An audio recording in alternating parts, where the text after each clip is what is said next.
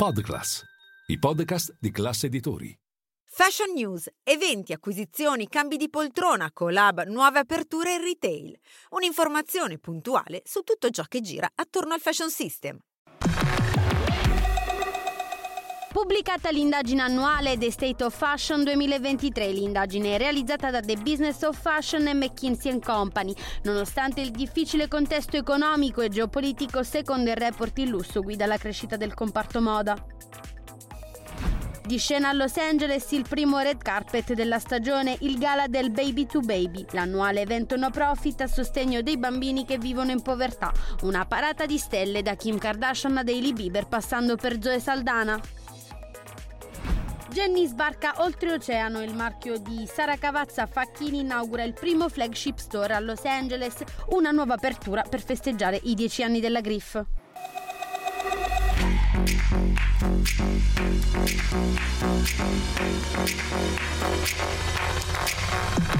Il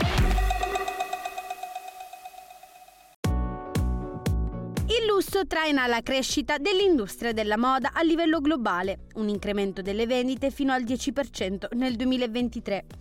Infatti, secondo The State of Fashion 2023, l'indagine annuale realizzata da The Business of Fashion e McKinsey Company, il fashion system ha mostrato una forte ripresa a seguito della pandemia. Le aziende moda nel complesso si sono dimostrate solide nel 2021 e nella prima metà del 2022. Tuttavia, una serie di sfide, la guerra in Ucraina, l'aumento dell'inflazione e la pressione sulle catene di approvvigionamento rappresentano le principali preoccupazioni che hanno provocato un rallentamento nel corso dell'anno. Le previsioni di crescita delle vendite nel segmento del lusso per il prossimo anno sono comunque positive, tra il 5 e il 10% a livello globale, rispetto a una stima compresa tra il meno 2% e il più 3% per il resto del settore.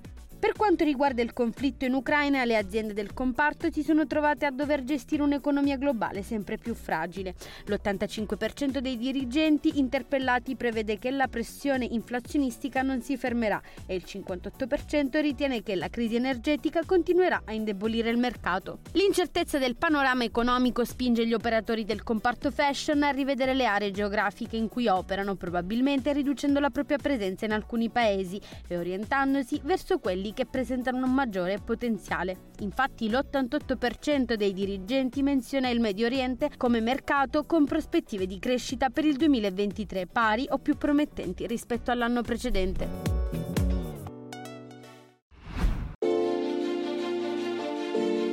Non si è ancora aperta ufficialmente la stagione dei red carpet, ma il gala Baby to Baby offre un assaggio.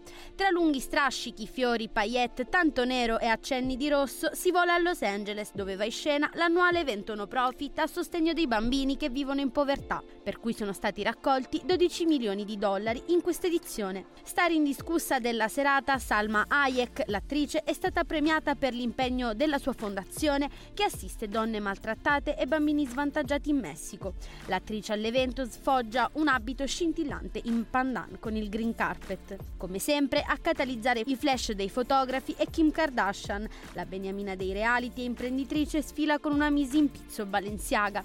All'evento, la founder del marchio Skims con la sua label ha offerto 500.000 dollari. Prosegue la parata di stelle e la sfilata di abiti Total Black, Hailey Bieber in Saint Laurent. Continua così la liaison tra la maison francese e la Hit Girl. Sensuale in black e Phoebe Tonkin, griffata a Christopher Esberg, l'attrice australiana, gioca con cut-out e trasparenze. E poi Demi Lovato in Dolce Gabbana, un abito morbido, chic e lucente a cui si aggiunge un tocco retro con guanti e rossetto rosso. Il duo di designer italiani firma anche lo scintillante look della cantante Normani. Sul green carpet anche il duo di sorelle Ricci, Sofia, ormai proclamata su TikTok queen del quiet luxury, indossa un outfit rigoroso dal twist glamour dato dalle piume e lustrini.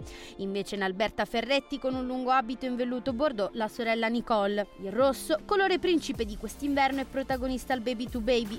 Nicky Reed, come anche Lucy Hale, scelgono la designer filippina Monique Luyei. Semplice e a sirena l'abito della protagonista della serie Pretty Little Liars, decorato da cristalli fucsia, quello dell'attrice di Twilight. Fiori neri e pois direttamente dalla passerella di Parigi, Zoe Saldana e Olivia Wilde vestono Balmain Spring Summer 2024.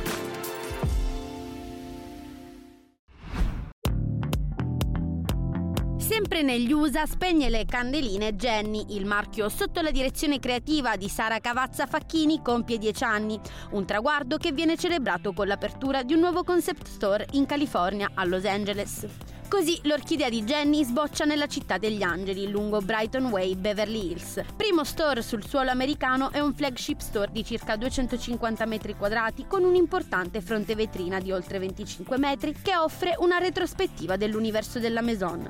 Una boutique total white filo rouge di tutti gli store del marchio, in modo da esaltare gli abiti. Uno spazio luminoso, chic e sofisticato, in linea con lo spirito di Jenny e in sintonia con lo spirito geografico.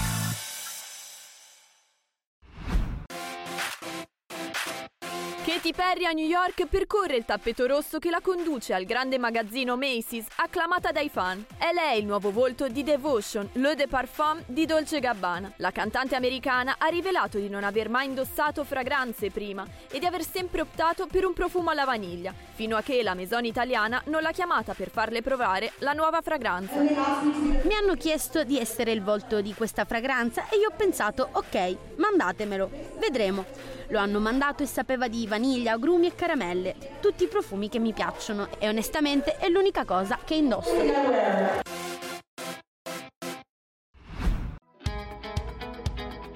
Presentato l'Atlante Quali Vita 2024, un'enciclopedia che raccoglie e racconta l'identità del patrimonio agroalimentare italiano. Tra esperti del settore e figure istituzionali che hanno partecipato alla presentazione della dodicesima edizione della raccolta, anche lo stilista Brunello Cucinelli, intervenuto sui valori del lavoro e la qualità del Made in Italy. Io credo che l'Italia sia il più grande manufatturiere al mondo di tutto ciò che è di qualità e questo vale per la moda, per il mobilio, per l'agricoltura, quindi mi piace molto. Quello che mi piace sempre ricordare cerchiamo in qualche maniera di trovare una formula nuova perché esseri umani vengano a lavorare con un po' più di gioia nelle nostre imprese.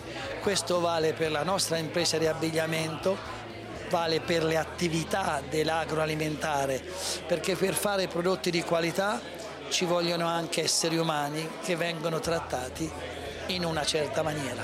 L'Atlante si focalizza anche sull'affermarsi del concetto di cibo come cultura, un settore che dimostra di includere elementi sociali, ambientali e storici. L'Atlante Quale Vita credo sia una testimonianza eccezionale perché cresce sempre in dimensioni, perché racconta i nostri prodotti di eccellenza, la riscoperta del loro valore anche in termini economici, che significa dare lavoro e dare ricchezza ai tanti che li producono. L'agroalimentare e la cucina italiana nel suo complesso ci raccontano meglio di ogni altra cosa, perché raccontano la nostra storia, le tante contaminazioni culturali che in questo piccolo pezzo di mondo hanno realizzato le massime eccellenze, non solo nel numero ma anche nel prestigio che hanno.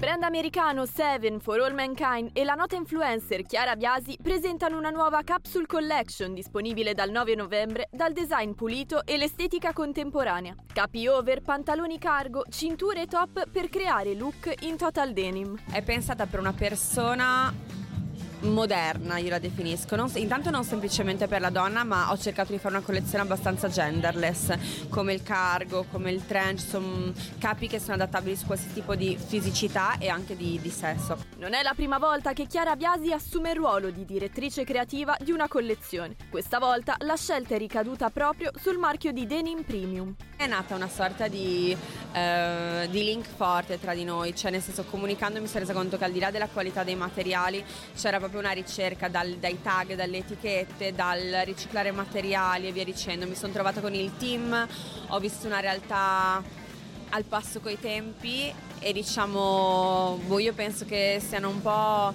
delle, un po' come lo Ying e lo Yang, siano degli incassi le collaborazioni, o funzionano o non funzionano, in questo caso per me ha funzionato. Thank